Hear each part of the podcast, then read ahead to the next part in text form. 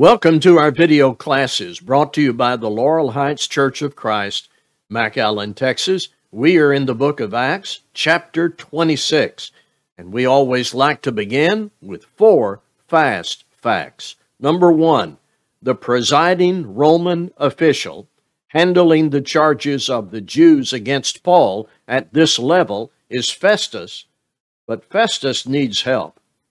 King Agrippa and Bernice come for a visit, and they want to hear what Paul has to say about the charges against him, charges that we already know have no merit.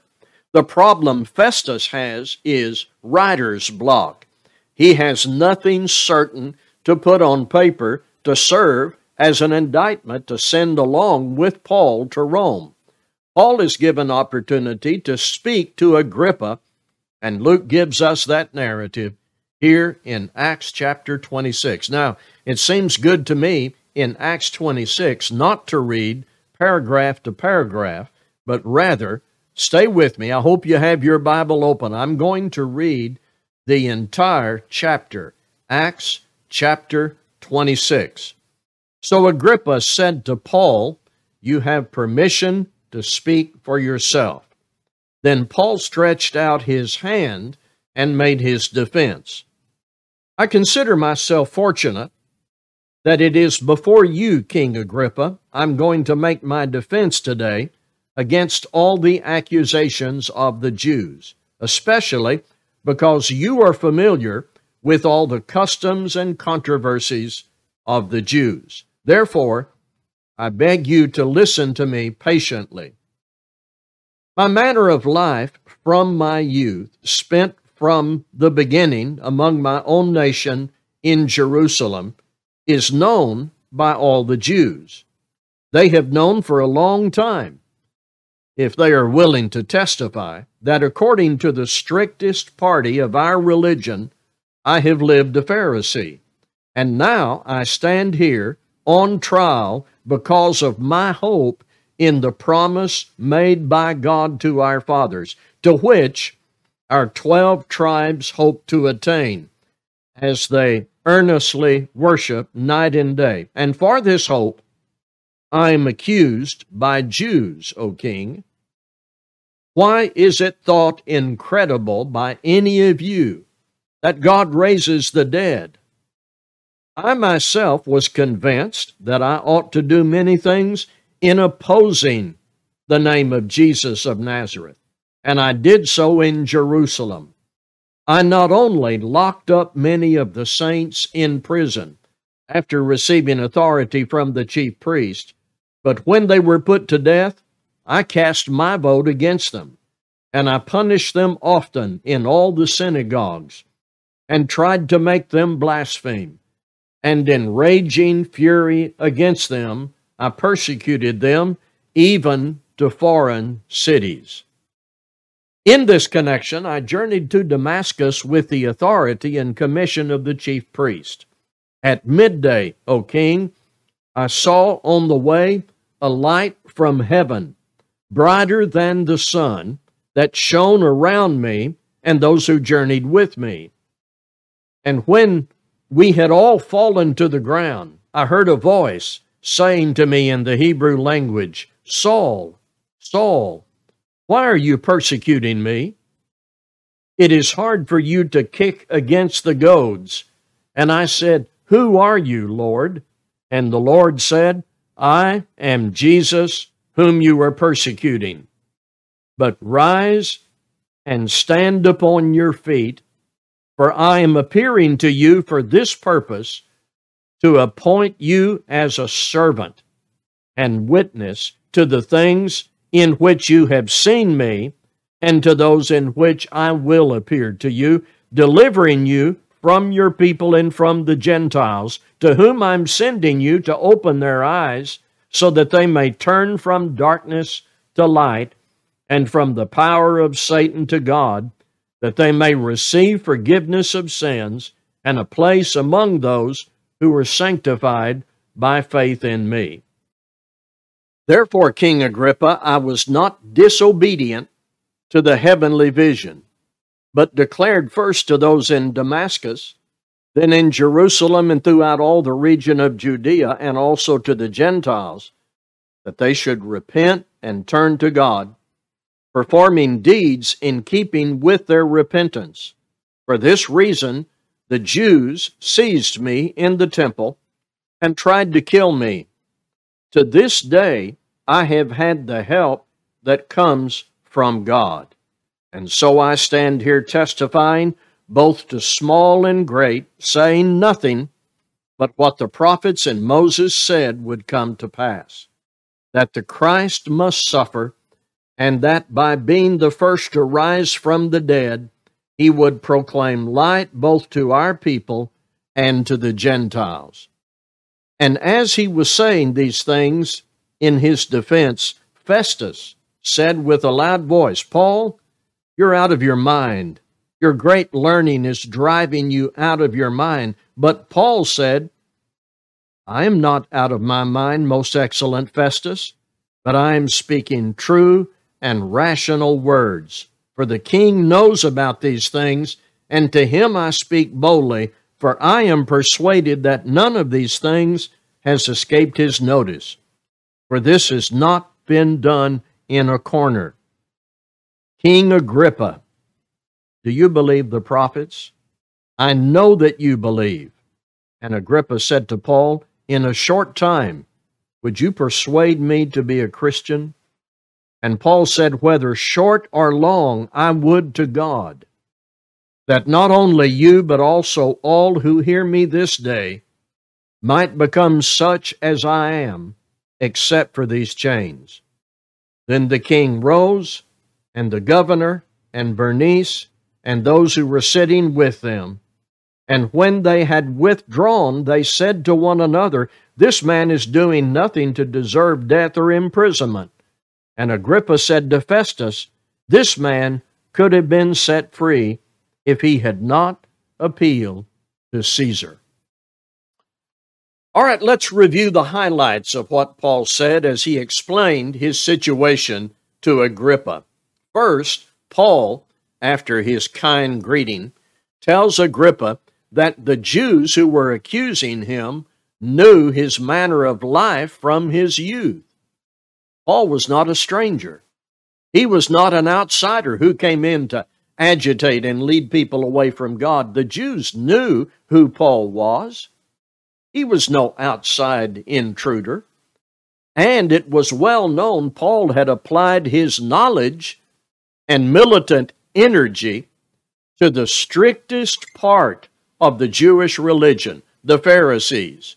Before becoming a Christian, Paul was a well known militant Pharisee.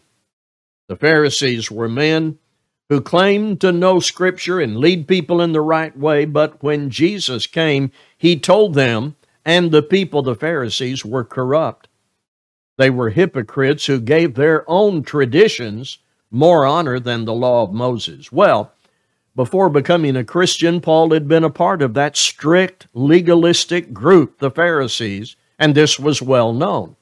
In verse 9, Paul says not only did he have well known experience as a Pharisee, he was more aggressive than any of them, convinced that he should do many things in opposition, uh, opposition to Jesus. He was hunting down Christians and putting them in jail. Verse 11 Paul said to Agrippa, I punished them often in all synagogues and tried to make them blaspheme, and in raging fury against them, I persecuted them even to foreign cities. What an irony. Paul is now being punished and falsely charged and imprisoned, waiting to be taken to Rome before obeying the gospel this is what he did to Christians. He's talking about all this. Honestly, no cover up, no spin. And there is an important part of Paul's story that I want to focus on back in verses 6 through 8 in Acts 26. Acts 26, verses 6 through 8. And now I stand here on trial because of my hope in the promise made by God to our fathers, to which our twelve tribes hope to attain as they earnestly worship night and day. And for this hope I am accused by Jews, O king. Why is it thought incredible by any of you that God raises the dead? See, God made a promise written in the Old Testament, shared and transmitted by righteous teachers and prophets and parents, that God would send a Savior for all men, Jesus Christ. The Jews had cherished this promise. Paul said to Agrippa, I stand here on trial because of my hope in the promise God made to our fathers. And, this wasn't just Paul's interpretation of Old Testament prophecy. Verse 7 to which our 12 tribes hope to attain as they earnestly worship night and day. And for this hope, I am accused by Jews, O king. So Paul was not alone in having the hope of the Messiah. The problem was so many Jews rejected Jesus as the Messiah or were not fully committed enough to go against the Jewish power hold. He didn't match their expectations and interest. Jesus didn't match their expectations and carnal interest. Paul was like most Jews until his conversion. More about that in a minute. I think the statement in verse 8 is critical. Why is it thought incredible by any of you that God raises the dead? We've already noted in previous classes the Sadducees didn't believe in resurrection, period. The other Jewish unbelievers didn't recognize Christ as the Messiah, so they rejected the specific claim that Jesus arose, or knew there was evidence, but again didn't want to admit something against the Jewish leadership. Paul is impeaching their unbelief in terms of God's power. It is a simple argument. If God can create, if God can build a nation, if God can destroy the enemies of Israel over and over, the piercing statement of Paul is if you believe in the God of creation, the God of power, how can you deny the resurrection of Christ or that God holds such power?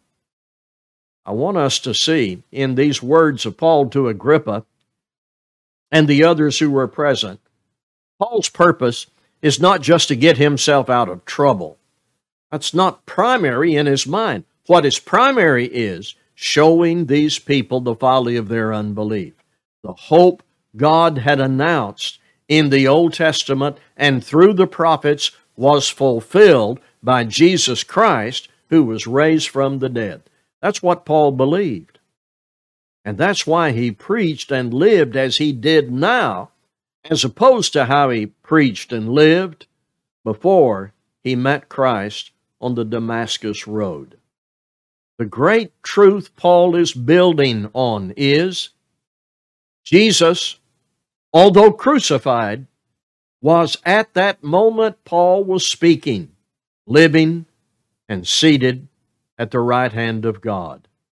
The very hope the Jews were looking for was now a reality, a well authenticated truth of the gospel. That was Paul's defense. The 12 tribes of Israel were still eagerly expecting the fulfillment of the promise of the Messiah. Paul believed Jesus of Nazareth was that Messiah. And that's his emphasis in the first part of this speech to Agrippa. Beginning at verse 12, Paul tells Agrippa and Festus and the others who were present of his conversion, his change about all this. Paul was one of those on missions to find and punish Christians. He was working for the chief priest as a loyal Pharisee. on the journey toward Damascus, there was this encounter where Paul met, Paul witnessed the one he was opposing. the resurrected Christ. I want to read this again from 15 down through 18. Paul said when this vision occurred, Who are you, Lord? And the Lord said, I am Jesus whom you are persecuting. But rise and stand upon your feet, for I have appeared to you for this purpose, to appoint you as a servant and witness to the things in which you have seen me, and to those in which I will appear to you, delivering you from your people and from the Gentiles, to whom I'm sending you to open their eyes, that they may turn from darkness to light, and from the power of Satan to God, that they may receive forgiveness of sins and a place among those who are sanctified by faith in me. Well, Paul is reciting this dramatic event. It shook Paul up, and he's reporting that now to Agrippa, Festus, and Bernice. It was seeing Jesus, the one he was persecuting. He was arresting Christians for following the one now standing before him. He's recounting all of that in this hearing. But this was more than just drama and sensation and emotion. Paul hears these words, this charge to get up and become a servant and a witness, to go to the Gentiles, to open their eyes so that they may turn from darkness to light and from the power of Satan to God, that they may receive forgiveness of sins and a place among those who were sanctified by faith in Christ. Paul relates this experience, and then he says to Agrippa, I was not disobedient. Paul doesn't just say, I'm obedient to God, so leave me alone. He explains how he came to believe in Christ and obey God who sent the Messiah and raise Christ from the dead. It is like Paul is saying to the king, Agrippa, Festus, and Bernice was there. You want to know what I'm doing and why I'm doing this? Here's my story. Here's what happened, and I was not disobedient. And then Paul picks up the narrative from his obedience forward, is listening to this to this Lord and Savior he had been persecuting. He went to Damascus and Jerusalem and the region of Judea, out to the Gentiles. Why? Verse 20 that they should repent and turn to God and perform deeds in keeping with their repentance. Paul obeyed the gospel. Then he preached the gospel to Jews and Gentiles. Same message, same requirements. We come down to verses 21 and through 23. For this reason, everything Paul has been talking about, his obedience to the gospel, his change, for this reason, the Jews seized me in the temple and tried to kill me. To this day, I have had the help that comes from God. And so I stand here testifying both to small and great, saying nothing but what the prophets and Moses said would come to pass that the Christ must suffer, and that by being the first to rise from the dead, he would proclaim light both to our people and to the Gentiles. Perhaps you noticed the commissioning of Paul deliberately resembles the call of God to Isaiah, Ezekiel, and Jeremiah. Men were sent by God with his message. No matter the hardship, they were to deliver God's message. Well, at this point in Paul's speech to Agrippa, Festus thinks it's time for him to chime in. He has some wisdom to impart. So Festus says, Paul, you're out of your mind. Your great learning is driving you out of your mind. Well, in some cases, learning can make people say some crazy things when the learning is based on flawed material, bad sources, corrupt teachers. Yes, it's possible for learning to make people say wrong things, but Paul had learned from the right source, the correct writings, the text God provided through the prophets. And all of that was confirmed on the road when he saw Jesus raised from the dead. Paul wasn't mad. So Paul responded, I'm not out of my mind, most excellent Festus, but I'm speaking true and rational words. Then Paul says, The king knows all this. None of these things has escaped his notice, for this has not been done in a corner. Now, very important. Notice how Paul turns this. In verse 27, he makes it personal. King Agrippa, do you believe the prophets? I know that you believe. See, Paul founded his defense on the Word of God, what the prophets had said about the coming Messiah, and Jesus fulfilling those prophetic words and then the resurrection of Christ. Paul was a witness. Now he turns that truth into a direct question for the king Do you believe the prophets? And then Paul gives the answer I know that you believe. I think this illustrates something valuable for us. Never forget when you speak the gospel to someone, it must be taken to specific application to that person. Do you believe the prophets? Paul said to Agrippa. Now, it's up to Agrippa to respond. If you have the King James, almost thou persuadeth me to become a Christian. If you have the New King James, you almost persuade me to become a Christian. If you have the Revised Standard Version, in a short time, you think you can make me a Christian? And in the English Standard Version that I'm reading from, in a short time, would you persuade me to become a Christian? Now, here's a little textual challenge for us. Uh, not so much the different ways translators render the verse, but what we don't have here is tone of voice. So we have to take that from implication and context. Is it a statement or is it a question?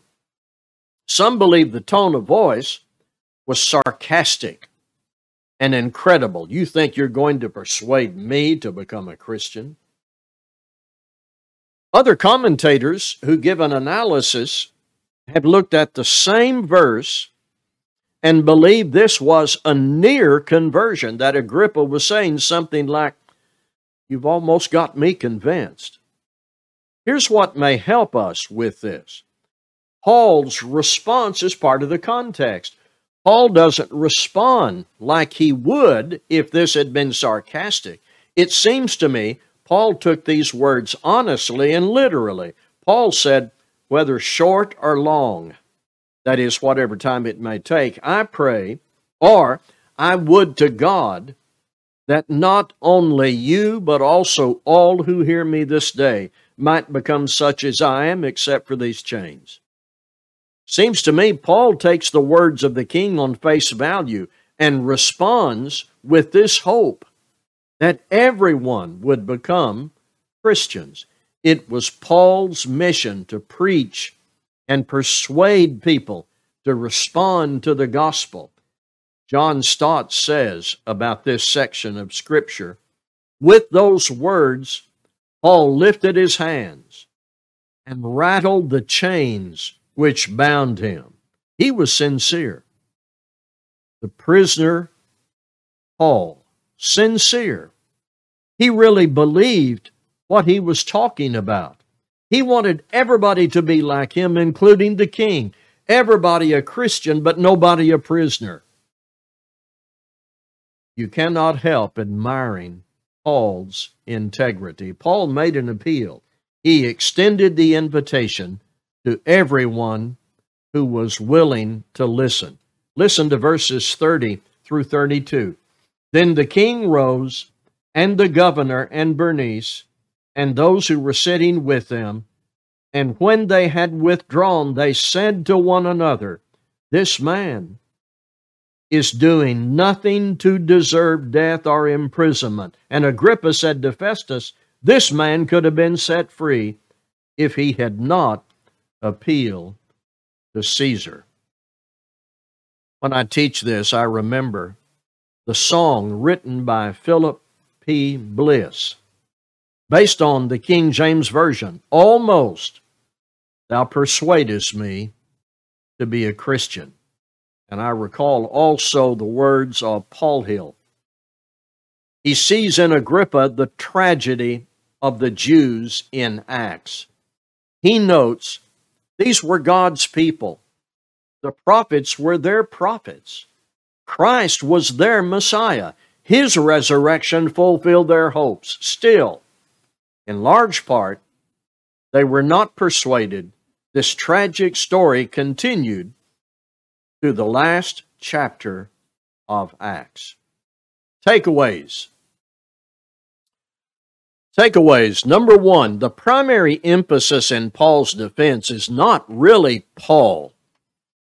Many people in Paul's situation would just rant or complain of injustice and make demands and try to establish their case for their own sake. Paul, before Agrippa, said, I stand here on trial because of my hope in the promise made by God to our fathers. What Paul said about himself was not designed to elicit praise for him or anything like that. He said about himself only what was necessary to prove it was not about him.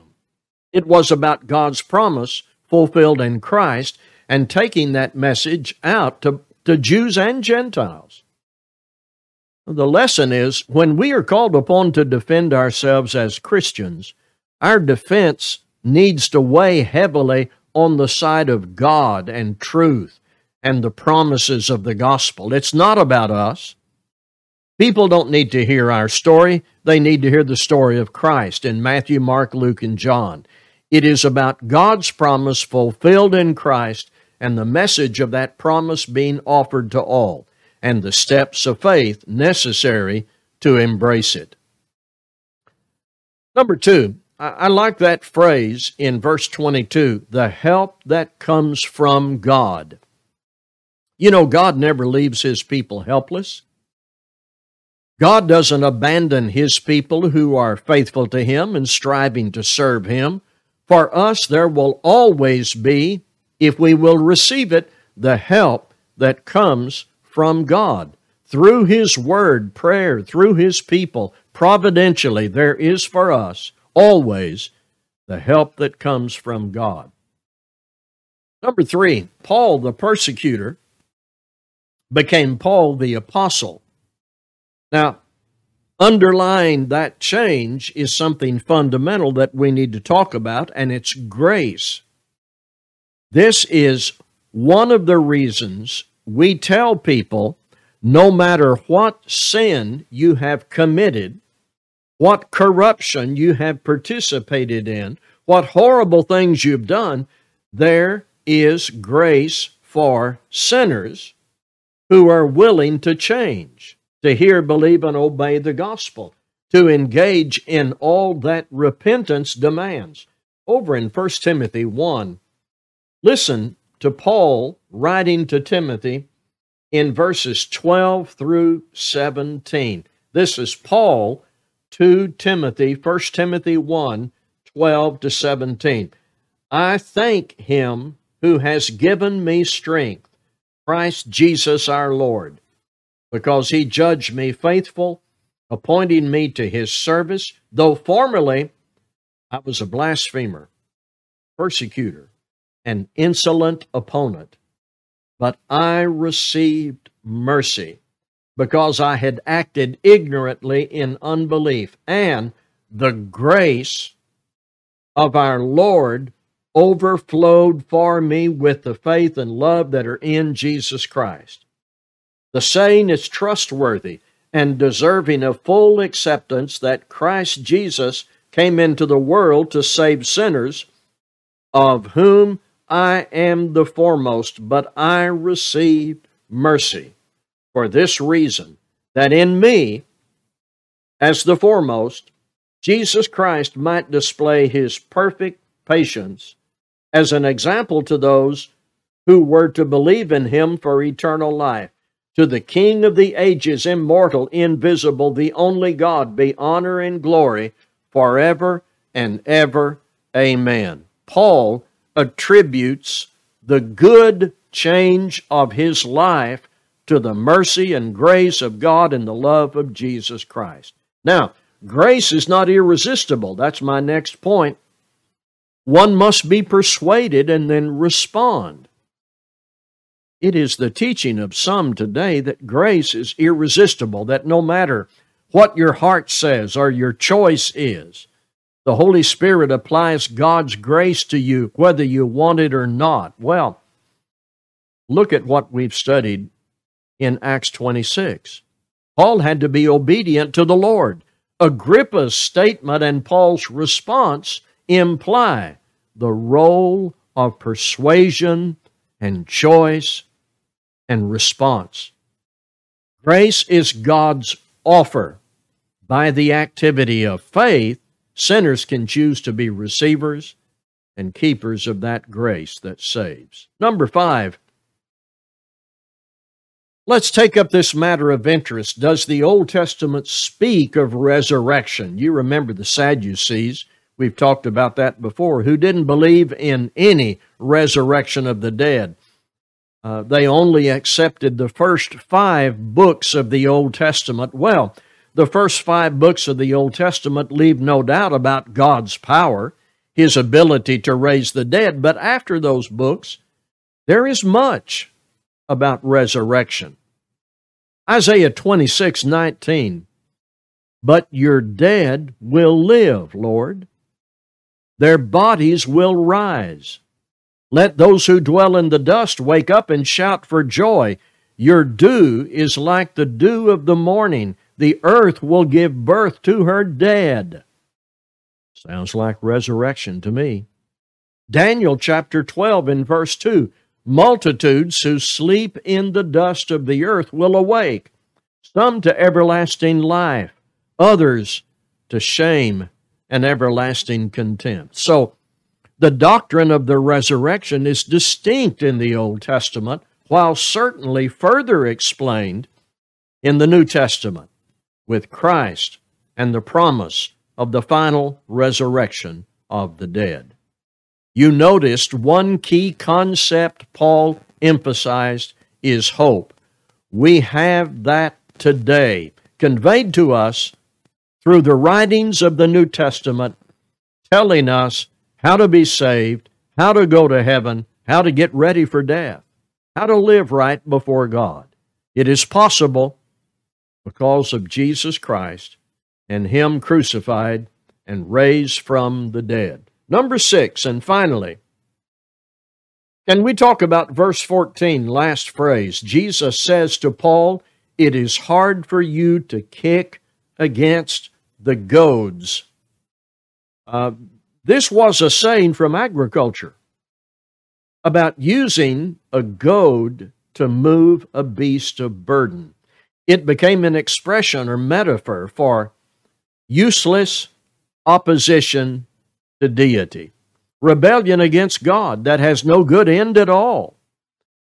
If God, it could be said this way crudely, if God is poking you with His Word, if preaching and teaching is disturbing your conscience, if good influence is moving you, the most valuable response is to stop kicking and start obeying.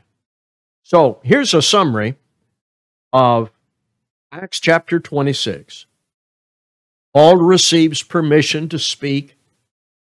He informs Agrippa and the rest of the audience that he counts himself fortunate to make his defense before the king, who is acquainted with the customs and issues and controversies of the Jews. He identifies himself as a Jew who came to Jerusalem, who lived as a strict Pharisee, and who is accused by the Jews for believing in the teaching of the resurrection. He relates that he opposed the name of Jesus, oppressed the saints, went to numerous synagogues to have them punished, and traveled abroad to persecute them.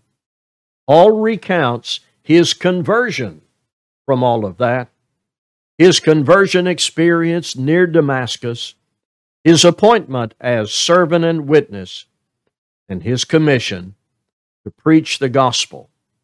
He describes how he obeyed the heavenly voice proclaiming the message of salvation, yet was arrested by the Jews who tried to put him to death. So that's our study in Acts chapter 26.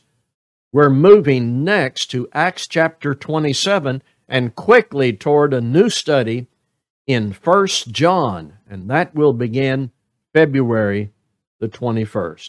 Thank you for being with us.